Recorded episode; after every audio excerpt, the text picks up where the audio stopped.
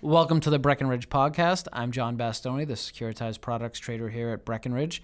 Today I'm joined by Khurram Galani, a member of our portfolio management team.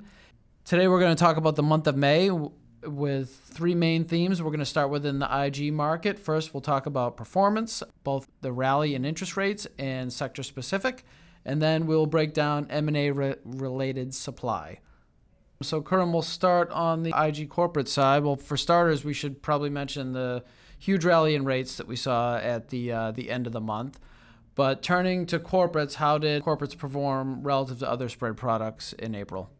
IG corporate spreads widened close to 20 basis points during the month, uh, largely due to the growing trade tensions with China, Mexico, and other nations, and the generally lower economic uh, forecasts. As a result, uh, IG corporates underperformed treasuries by 139 basis points during the month. Still, excess returns are positive, uh, 235 basis points year to date, but like I mentioned, all sectors were wider during the month. So it looks like the yield on the uh, the IG index fell by four basis points to 3.61% last month. I'm assuming that trend has continued so far this month. Yeah, that's right. So rates rallied pretty significantly, as you mentioned. So the 10 year Treasury note uh, declined close to 30 basis points during the month. So, yes, the yield to maturity on the corporate index fell also this month by 16 basis points to three, close to 3.5%. The strong rallying rates uh, across the curve did drive solid total returns for the month, however.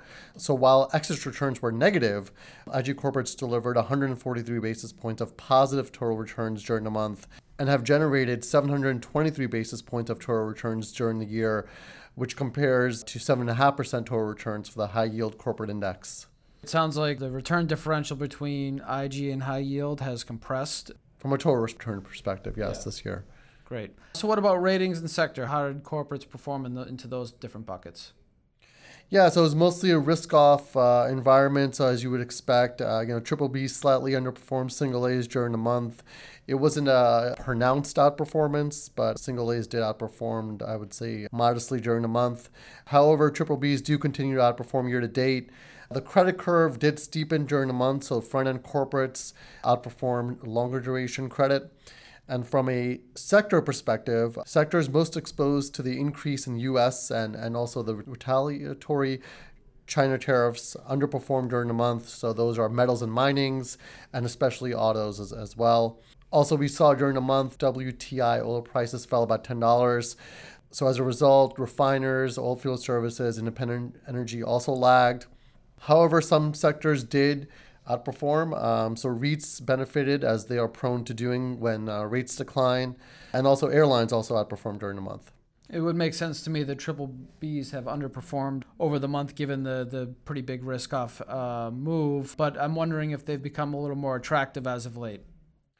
Yeah, I would say that uh, it seems like investors are doing a little better job at, at, pricing in the risk, I would say, a little bit more appropriately. So the average spread differential between triple Bs and single As has uh, averaged 62 basis points year to date versus 43 basis points in the first five months of 2018. So that's a 20 basis point differential. From that standpoint, they do seem to be a little bit more attractive. Partly this is due to the ratings migration that we've seen really over the over the last several years, and it continues so far year to date, where now the triple B market by market value is over half the overall IG market. Aside from you know some sectors such as financials and energy, the overall rating trends uh, have been uh, negative. So May was another heavy supply month. Bristol Myers and IBM were responsible for a large portion of that. Could you comment on how those bonds were received given the um, backdrop in the spread market? Yeah, so IBM is rated A1A by Moody's and S&P, and for reference, Bristol Myers is rated A2A plus by Moody's and S&P. Both of them came to the market to issue debt for M&A. IBM issued debt to purchase Red Hat, totaling 20 billion, and, and Bristol Myers issued uh, roughly the same amount, 19 billion, to, for their purchase of Celgene Pharmaceuticals. So Bristol Myers bonds uh, actually came with a two to 10 basis points of negative price concession. So those bonds did uh, pretty well versus their initial price talk.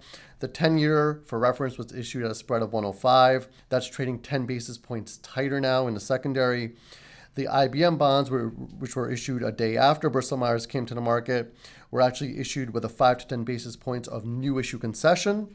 The 10 year coincidentally priced at the same spread as Bristol Myers, 105, and currently that's trading flat in the uh, secondary market. So overall, I would say Bristol Myers, you know, bonds were definitely better received and continue to trade a little bit tighter versus the IBM bonds.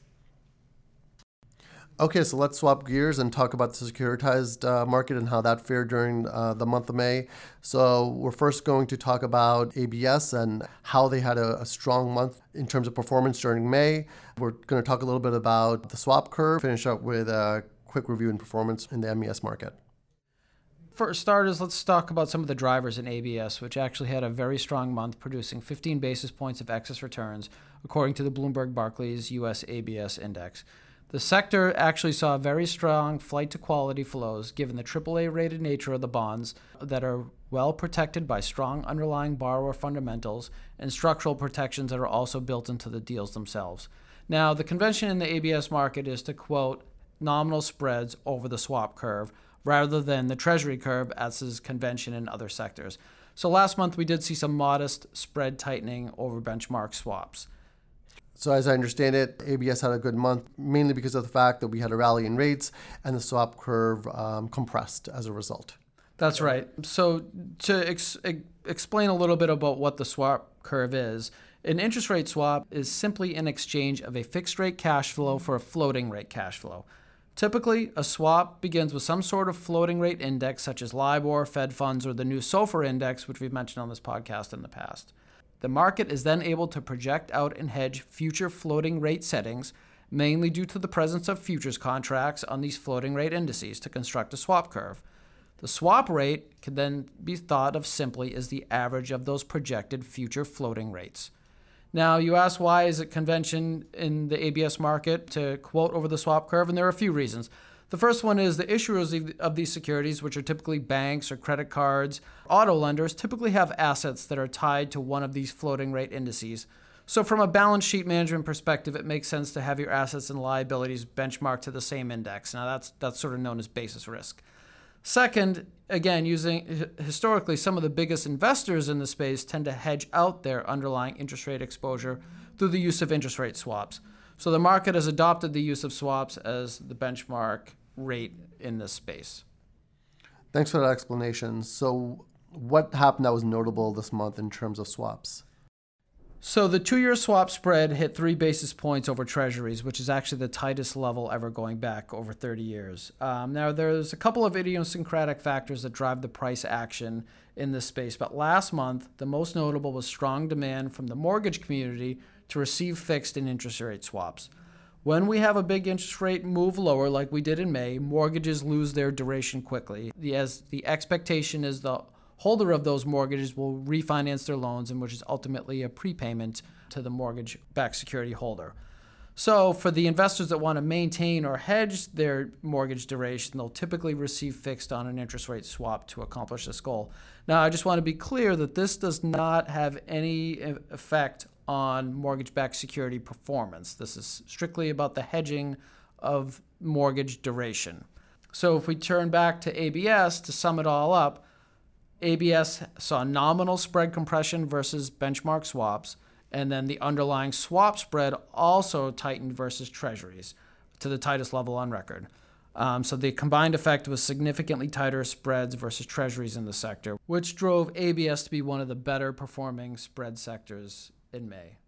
Great. And you mentioned mortgage duration. How did mortgage backed securities fare last month? And again, this is now we're, we're switching gears into mortgage backed securities. So while ABS did very well, MBS did not.